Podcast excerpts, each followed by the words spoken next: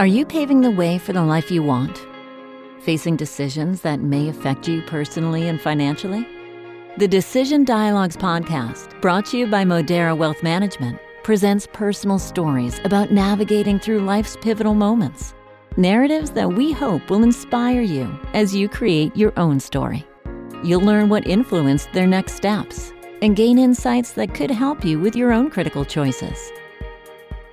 Welcome to Decision Dialogues. Thanks for joining us on Decision Dialogues. We're thrilled to have you along. My name is Mark Willoughby, and I'm a principal and wealth manager at Modera Wealth Management LLC. Today, my colleague Mindy Neira, who's also a principal and wealth manager at Modera, will be chatting with Christian Meneses of Blanc Noir Event Group. Blanc Noir specializes in bespoke event experiences for each and every client. Christian, I hope I have pronounced the name of your company correctly. I tried to use my best French accent there in, in describing it. I like I it. will hand over to Mindy to take it from here. Great. Thanks, Mark. Hi, Christian. Good to have you today. Hey, Mindy, how are you? How's everything? Good, good. And uh, I'm excited to have a conversation and hear, you know, your path and journey through being an entrepreneur. But you're not only a business owner, you have two jobs. So I want to start there. Tell us what you do. Yes, I have uh, two different lives, I guess you could say, but they they somehow meet along the way. Other than being a, a DJ and a business owner in the entertainment business, I am also a school-based speech uh, language pathologist. That's great. And so, how did that happen? well, um, it, it's funny because when I first started going to school, I knew I wanted to work with people. I've always had that personality trait of being the patient person in the room, I guess you could say. Even with my younger cousins that would beat me up or whatever, I was always the quiet, patient child. And I guess as I, I grew up, I uh, always had that characteristic, but then I didn't know where I wanted to go. I went to college undecided. During that time, I had a cousin who was actually developmentally delayed. I had no idea what that really meant at the time, but I do come from a Colombian background where most of my family is is immigrating to this country. So I'm a first generation. So I was helping my aunt and my uncle translate a lot of things because they didn't know what was going on. They were completely lost, and I was the closest thing they had to somebody who was somewhat educated and, and can help them out. My cousin started getting earlier intervention, and all these magnificent magnificent things started happening with his speech and language development. I'm like, wow, this is cool. Somebody just helped my cousin who didn't say one word now is communicating all these things.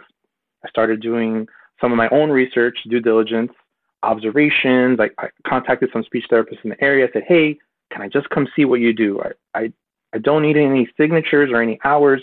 This is unofficial off the books. Some people said yes. I did some observation hours, and the rest was history. I, I uh, enrolled into this program, which was a very challenging program and, and competitive because the class sizes are always so small. And I was able to finish my bachelor's in speech and hearing sciences uh, with a minor in psychology and then uh, attain my master's degree in speech language pathology. But during that time is also when the DJ stuff evolved because it was my college job, something that kind of was getting me through and something that I did for fun, which ended up turning into a bigger business. But you know, I don't know if we're going to get into that at this moment. yeah, we'll definitely get into that because uh, that's some big stuff. So that's that's great. So you're DJ in college, you're pursuing your speech pathology future career, and mm-hmm. I know when we've talked, you didn't think that the DJing side of things would continue. We'll come back to the speech pathology, as you mentioned earlier. Sort of those roads mm-hmm. cross uh, in a lot of ways now. But tell us a little bit about how the DJing side of things continued uh, to get to where you are now. Sure. So the DJing thing was a job that I acquired from just being the guy carrying the equipment. It was the roadie. I was started off as a roadie. Before that, I always had a passion for music. I always had a passion for, for playing music.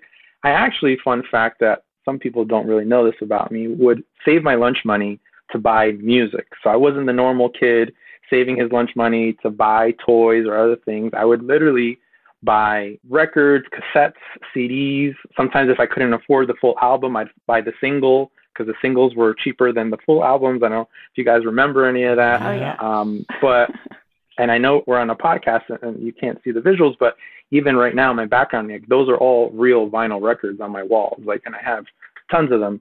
And so that was always a passion of mine. And then I got this opportunity to just kind of get my foot in the door with with a DJ entertainment company, learn the ropes, and kind of see what they did.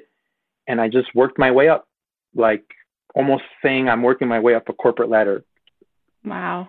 The guy carrying the equipment, then the guy who got promoted to doing the TVs and the audio visual, and then up and up. And then finally, I got the opportunity to DJ. They gave me a chance, and I started DJing, and it just really started going really well, and and the parties went well, and I also kind of just started doing some things on my own on the side. It was fun, but it also something that I needed because I needed money to get through buying some books and getting gas money and unfortunately my parents financially couldn't help me with a lot of those things and they supported me in saying hey go to college and do something with your life but that was it that's as much as support as that they could give me. Mm-hmm. Obviously, I appreciated that, and so I had to find my way. Not to get a little bit more, but you know, even with the DJing thing wasn't enough. I, I, I many times in my since I started working, I've always had two to three jobs multiple sources of income going on. Because when I was DJ, I was also working on campus, very involved in and and helping um, transfer students and new incoming students with with things there. And then I also was a cashier at ShopRite. So wow, so the hustle has never really stopped for me, uh, even from my early years. I've always had multiple things going on. Wow, so you've worked very hard to get to where you are, and yeah. and along the way, even as you come to Blanc Noir, and now here you are with a well-established event group, um, which is amazing. And by the way, I didn't mention at the beginning, but Christian was a DJ at my wedding, which we've gone through a lot together in the past few years of pandemic and rescheduling. So he is amazing. Thank you. It, you know, you've you've really come a long way. It sounds like, but I know that that didn't just happen. So tell us about um, the the trials and tribulations. You did try to start your own company a couple times before you got to this point. Is that right? That this is very true, Mindy, and this is something that when people comment of the luck and of the fortunate moments that you might have now, it's really a moment that I always reflect back on and I say to myself, because sometimes I'm not going to spend there and tell you my entire life story, but yeah, I failed not once, but twice in starting my own business in the entertainment world. I first started with the, a one business. It's the name is is actually pretty funny, but whatever. We're all having a conversation here, right? We called it Brilliant Beats Entertainment. Uh. So Brilliant Beats, and I was really more of the creative and and, and talent in, in the company, and then my friend just thought that DJing would bring him girls and other stuff. So he was like, "Hey man, I want in," and his investment into the company was business cards. That's it. he bought the business cards, and that was his buy-in. And looking back at it, I'm like, wow, what if this thing really took off? You would have got off really easy. And it didn't work out. You know, it just wasn't the right, uh, I guess you could say, fit, and and just back to the drawing board, right? And then I started Meneses Entertainment, which was just sole Meneses under me, and I'm gonna try to do this thing on my own, and that didn't work out either. And so there was a lot going on in my life. I was also in school and I was busy and whatever the case may be and why these things didn't work out, you know, I could kind of try to dissect it apart, but what I do know is that that fire still was inside of me that I couldn't give up. When you're working towards something, it's crazy how things just kind of start finding themselves your way, almost like that concept of you're attracting things. And around that time, when I was working still very hard and, and trying to build what I was doing and still create a name for myself. And then back then it was making mixtapes and handing out CDs. Believe it or not, got me clients. Like people would remember those CDs that, you know, my DJ name is DJ Menace. DJ Menace gave for free a few years back. And then when they were getting married, they would say, Hey, I remember your mixes were so awesome. I want you to DJ my wedding. And that just kind of kept coming around Facebook came around too. I'm dating myself, but the early years in Facebook came around, and I reconnected with an old childhood friend who was also DJing. We lived in totally separate areas. We had lost communication because this was, this was also before cell phones, and we kind of went back and forth a little bit. And one day we sat down in his mother's dining room and said, "Hey, we want to do things our way. We are kind of tired of just being the hired gun for other companies and almost just settling in, in certain ways of how we would like to do our own thing. And we just went for it. And in my mind, obviously after failing a couple of times, I was like, okay, this is hopefully it for me, but I'm I'm gonna give it a good try. I'm not gonna let my past failures determine what my future is gonna look like. I'm just gonna give it a good shot and see where it goes. And that was late 2011, and now it is 2022, and Blanc Noir has grown. As you guys already might know, in the field that you guys are working with, in the financial and, and business uh, side of things, that life expectancies for for small businesses start to decrease as the years go on, three years, five years, and now my company has been around for 10 plus years. So I feel like that is a success.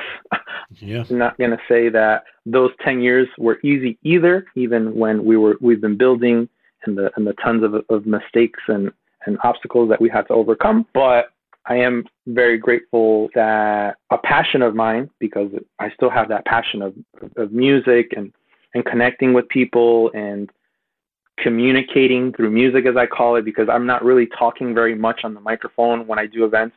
I let the music do more of the talking, is definitely something to me that's amazing because I saw something the other day. It's like if you can't stop thinking about something, don't stop working towards it. And so I can't stop thinking about music and about what I do all the time. I literally think about DJing and, and this side of things all the time to the fact that I have one whole room in my house dedicated to my music. I have my turntables, I have my vinyl records, I have all this set up because sometimes I just come here, turn on the, the turntables, put my headphones on, and for me, it's an escape. It's also a therapy for me. So it's great that I, I'm able to, to kind of do something that I love to do and get people to pay me to do it. I mean, come on. It's not work, right, Christian?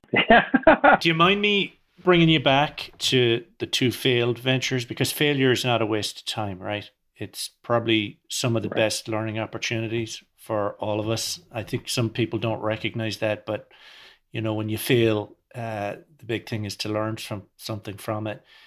Did you take any big learnings from from the failed ventures? Was was there anything that you came out of then that said, "I'm not doing that again"?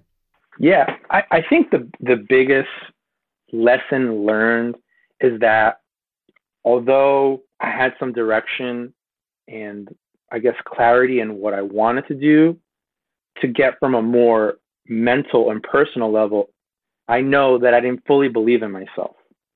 And here and here's a little bit more to that when you're building a business and saying, okay, I'm a creative that does this, but now I'm trying to organize it in the sense of getting people to trust me, to give me money. I have to deal with legalities of contracts and all these other things. To me, it was so daunting that I was almost kind of like, how is anybody going to pay me this sum of money that I'm asking them to pay me when I'm just starting out. I don't necessarily know all these other avenues of business things. Uh, I'm a DJ. I wanted to play music. I wanted to make people dance. But when you start a business, you start to realize it might not just be what your technical or you know talent is. It's a lot more to it. And as I matured as a person, as I matured as a, a DJ and all these other aspects, I started to have more confidence in myself and I do feel like that confidence helped me break through to that next level and that next step that I needed to, to get to to have more success in what I do. So, am I hearing then that maybe the timing of the launch of your first venture, it may have been too soon? Maybe you could have worked somewhere else as a DJ first to kind of kick the tires, learn your craft, and then launch yourself. Could be, yeah. I, I mean, I, I, I was, you know, still like I said, working for other companies, and, and taking a, a lot in from what they were doing. I mean, because most entrepreneurs, before they become one, some will mostly say they work for somebody else. They learn the ropes and they got some back end experience and whatever that might look like and kind of help them to, to get where they need to, to go because I definitely took that opportunity. I used to work for a company that if you had to put it in the paper, they're a multi-million dollar event company. So they weren't small by any means and they were doing some high end stuff and also pumping out hundreds of parties and things that I was trying to take in everything from logistics to just organizing these events to office stuff to it was a lot going on. So yes, I definitely tried to to take a lot of notes. But once again, when you get there yourself, even if you you know, it's like I went to school to study this, but when it's your first day at work, you're like, uh, okay, I don't. The school didn't really prepare me for all this. You know, that's that's kind of like what it felt like. So yeah, it was definitely a little bit of a mixture. Wow. So let's talk about finances at the beginning of your, you know, the beginning the beginning stages of Blanc Noir versus now. Mm-hmm. When we've talked in the past, your perspective on, you know, what to do with profit and earnings is very different then as it is now. So I'd love to hear a, a little bit more about that. As far as the financial aspects of when the business started, most of the funding is just self-funded. It was myself and my business partner, money out of our own pockets. Uh, we took out a small credit card maybe like six thousand dollars, like nothing crazy to just buy some equipment. Uh, we've always run a pretty lean company in the sense of not taking on debt, which I think has been good. However, the profit side of things, I would say, definitely weren't being managed properly. When I first started my company, I was 25 years old and I was transitioning from moving out of my parents' house trying to do things on my own and I necessarily wasn't thinking about retirement or investments or any of that stuff. I also, to be honest, didn't really have guidance or people in my circle who would really talk about those things either. So it wasn't really something that came to mind. It was you work hard and you should enjoy it. That was the what was happening and that's what I was doing. I was working hard. I was making making way more money than my peers at the time. Because don't forget, at this time I was also getting some money from my speech pathology job. So I wanted something nice, I would get it. If I needed to do something, I would do it. If I wanted a, a leased car that was nice because I liked it, I got it. And I wasn't managing anything, you know. I was putting a really small amount, maybe like $75 a check or maybe a month to like a 403b account, which I mean, I could have put way more. I really wasn't tackling my student loans. I wasn't doing any of it. I was just living my life. And it's changed drastically. The change is like I can't really look at that person and say I understood what they were doing, but almost kind of going back to what Mark kind of says, hey, you know, maybe the timing or you just weren't there at the time.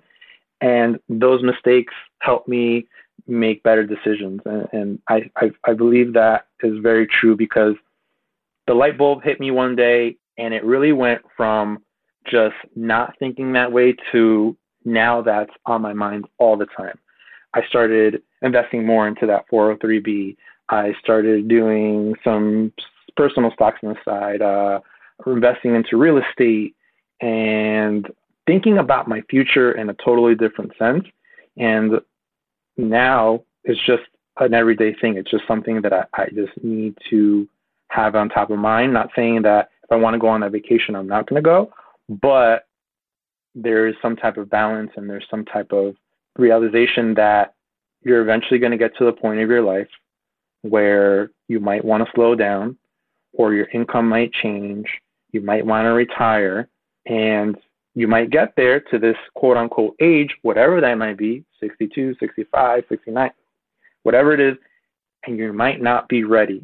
And that to me is pretty scary when I speak to people and they're just going at it because they can't stop. Not because they, they want to necessarily be there or want to keep going to work, but they just didn't prepare themselves or they financially weren't making the decisions that they needed to make. And look, as human beings, I feel like we're always learning, or you should be learning. And to this day, I'm always trying to learn more and do more things to get myself in a better position financially because there's a lot that I don't know. And whether it's listening to a podcast, reading a book, listening to audiobook, whatever it is that I'm doing, I make time for it now, just like I make time for other things because it's that important. Like if I make time to work out, I make time to learn more about financial uh, decisions and, and things like that because I'm also a person who comes from a family of immigrants who came to this country who said to themselves, we can only do this much. And they surpassed that so much point. To that point, they were like, okay, this is it. Like what Christian's doing right now is crazy. You know, when I talk to my father about investing in stocks, or I just raised the amount that I'm putting into my 403b, or I have a multifamily and then another house. He doesn't he doesn't understand, right, Christian? It's very foreign. It's very foreign, yep. you know, so I had to get out of that mindset. I had to get out of that, you know, this is what you should be doing versus educating myself and saying, okay, this is what I think is the best fit for my lifestyle and my future. And although my parents did the best that they could, they were also, like I said, not really educated in that area, which is no fault of theirs. But then I had to figure out a way to kind of learn those things along the way. And I'm still, like I said, I'm still literally learning. Was it one moment, Christian, or, or was it a series of, was it a growing realization that kind of got you more comfortable thinking about, you know, saving and building wealth and planning for the future? What I think it was, Mark, is is age. and I know we should have put the, the the whole number on age and what society thinks on things, but I'm being honest here. I was hitting 30. I started my company at 25. I was hitting 30, and I really got to that day where that light bulb went off, literally. And I said to myself, man, I'm about to be 30, and I really have nothing to show for it. That that's kind of like what what hit me. Like I I was I was renting a house with some roommates and just like I said, living my life and, and not really worrying about any of these things to fully saying like what is happening and just everything flipped. Switched gotcha. flipped like completely from from literally like a day to another. I i started saving aggressively. That same year i bought my first property. Like it just yep. once that fire gets in me good luck trying to stop me. Christian it also um that also paid off. You mentioned retirement right as as your longer term goal but it also helped you, you know, we just, you're kind of coming out of a recession here. We're still in it. So, you know, how did it prepare you for that? I know we had a lot of conversations at the beginning of 2020, not only because of my wedding problems, but also because of what was going on and, you know, being a small business and it took a toll on you and your company, I imagine.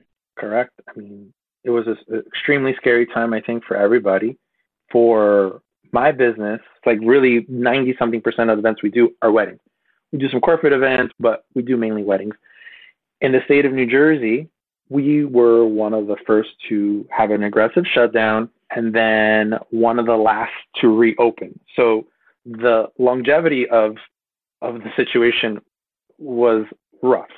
We had countless amounts of postponements and we still have a commercial lease because we do have an, a, a storefront. We still have uh, marketing contracts that we have with like Zana and some of these other wedding sites that lot, believe it or not, a lot of people were like, "Hey, we still want our money." Mm. You know, they they weren't. Hey, we're we're really sorry for what's going on, but you signed a contract and we still need to get paid.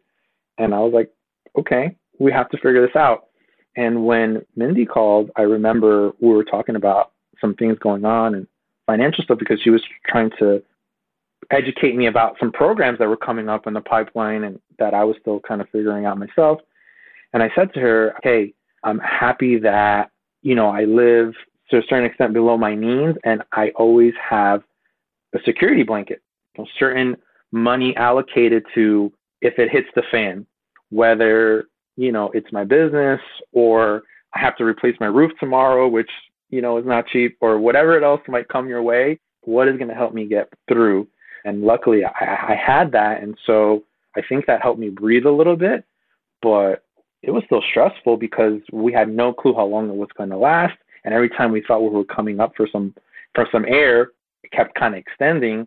So yeah, I mean, a lot of companies didn't make it, mm-hmm. and it was scary when you started seeing those things. You're like, am I going to be next? Like, it, this is this is tough, and I'm still feeling it to this day. And I feel like some people forget about that when it comes to some of these wedding vendors and what we do in our business. Like, for example, I have a wedding next month in April that postponed twice. So I've been working with that client for three years. And on their same date, I've said no to a bunch of other clients. So I'm not making any of that money up. And the same thing with with uh, with Mindy's date. Yep. You know, she got married in a very popular month, which is October. And obviously, we had our deal and we had our contract. And when I had to move their wedding, anybody else that came my way, I had to say no. So either way, you know, I'm still feeling a little bit of it because I'm do- still doing postponed events till this day. That that money you can't really make up for. But luckily, we always had a, a, a kind of lean way of running the company. But furthermore, the security blanket and just having the something happens, what are you going to do? You know, and I know for some people, sometimes people think of it, what are three months worth of my expenses, six months, or whatever. I feel like it's always good to have something, you know. And I think with Mindy, when we are talking the other day, it's also it's like what helps you sleep at night too, mm-hmm. because the reality is something can happen, and what are you going to do if it does? Yeah. Getting yourself in a hole is, is probably not going to make the situation any, any less stressful. Yeah. So. And thanks for sharing that because I think that's you know, it's really impactful. Had that had this happened, you know, when you were 27, maybe things would have looked very differently for your for your company. And so those financial decisions and changes you made really paid off, even though it was still str- you know, it's still a struggle to get through, um, and you're still going through it. Right. Before we we really wrap up, I want to change gears just a minute here and talk about the sort of overlap, the crossroads of your going back to your two businesses. So speech pathology and DJing. And you know working with the special needs community is actually one of the reasons that drew me to you you know that i'm involved in the special needs community as well. And i saw your autism awareness bracelet when we first met and after a conversation it was you know i knew we'd be working together. Um, i knew that you were doing good things. So how have your two sort of careers collided and, and worked together. I'd love to hear more about that. So I've been fortunate enough that my career as a speech pathologist has really been focused on uh, working with children and young adults with living with autism. And that's always been a passion of mine from the speech pathology side, something that I've dedicated literally the last 15 years of my life to when I first started working with special needs population, I started participating in like small events, like little dances, and I would DJ for a group of, you know, 50 kids or whatever. We'd have like a little dance, maybe an hour or two because they didn't have these opportunities. They didn't have an opportunity to have a dance or to do any of these things as they're typically developing peers, somebody, you know, some people would say. And so I was like, no, these kids, these kids party. These kids love to dance. These kids love music, and why not? So I would I would do it all the time, and then it started kind of growing from there. And then I started doing like small proms. Over the years, I've had the opportunity to like participate and be like a Special Olympics coach. And even in April, I uh, work with this uh, nonprofit and uh, they're actually based out of Newark, the Center for Autism. Uh, we're going to be doing uh, an event where it's almost like a advocacy event for the community, and we're going to have some music, but there's going to be some formalities at the beginning, and so I'm going to be participating in that in April as well. So the last couple years, things kind of died down with events, obviously because of what's going on. But I was very excited to kind of get that call and and and be a part of something again because it's it's it's been a little while, but uh, it's always tied in to the community and, and doing two things that I love. I've said this to a couple of people, and I say, look, it's so hard to find something that you love to do and then be able to do it. I don't mean to sound greedy, but I found two things that I really love to do and then I'm able to do them and it's it's pretty awesome, you know. It very it really is. That's great. Yeah. And I'm sure those um, proms and dances are a lot of fun. A lot of fun. Absolutely. Absolutely. They they they have those smiles. Mm. I, I mean, it changed my perspective on life, to be honest. You know, when you're going through something and you're having a hard time and you see this child with a disability overcoming so many obstacles and they have a smile on their face, you're like, what am I doing? You know, like, why am I upset about, you know, the, the traffic that I hit on the way to work today? You know, like, it was a new sense of perspective. They gave me that. The autism special needs community gave that to me. So it's almost kind of like, what could I do to give something back to them? Wow. Yeah. So this has been a great conversation. I have one last question uh, for you, and uh, to wrap up, what is the last decision you made that was not financial related? The last decision I made that wasn't a financial decision was to not carry my my baby girl and pick her up because I knew I'd get stuck downstairs and instead I ran straight to my office to talk to you so you need to get off of this call and go see your little girl. she was in a little chair with her hands sticking out at me, and I'm like, I can't do this because I know I'll get stuck here. So I ran up here. That was the last oh, decision. it was a tough one. Okay, well, thanks very much to Mindy and to Christian for letting us listen in on their conversation. We appreciate their time and perspectives, and, and thank you, our audience, for tuning in. We hope you'll join us next time on Decision Dialogues for more stories from successful business owners. So long for now. Thank you for listening to Decision Dialogues. We hope you found today's stories helpful for your own decision making. If you'd like to listen to more episodes, you can subscribe on your preferred podcasting app or visit our website where you'll also find show notes and important disclosures www.moderawealth.com forward slash decision dialogues.